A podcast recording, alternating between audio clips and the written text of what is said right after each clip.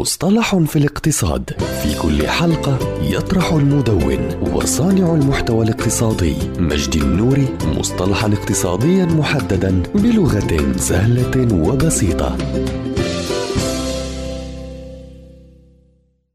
الاحتكار الطبيعي. هو مصطلح اقتصادي يستخدم لوصف الاحتكارات في السوق التي تنشأ عن أسباب طبيعية دون تدخل المنافسين في الصناعة نفسها. ومن أبرز الصناعات التي تحدث فيها هذه الاحتكارات النقل والمرافق. وأمثلة للاحتكار الطبيعي أيضا وجود شركة نقل مياه شرب تمكنت من إنشاء شبكة نقل مياه كافية وتؤمن احتياجات المنازل جميعها في منطقة ما. وفي هذه الحالة تحتكر هذه الشركة نقل مياه الشرب في المنطقة احتكارا طبيعيا وذلك يعود إلى عدم الحاجة إلى وجود شبكة ثانية لنقل المياه. ومثال آخر يعد العمل في مجال النقل العام من المجالات التي تحتاج إلى رأس مال ضخم للدخول فيه. لذلك فمن الصعب دخول أي شركة للعمل في هذا المجال وبذلك تكون محتكرة من قبل القطاع العام.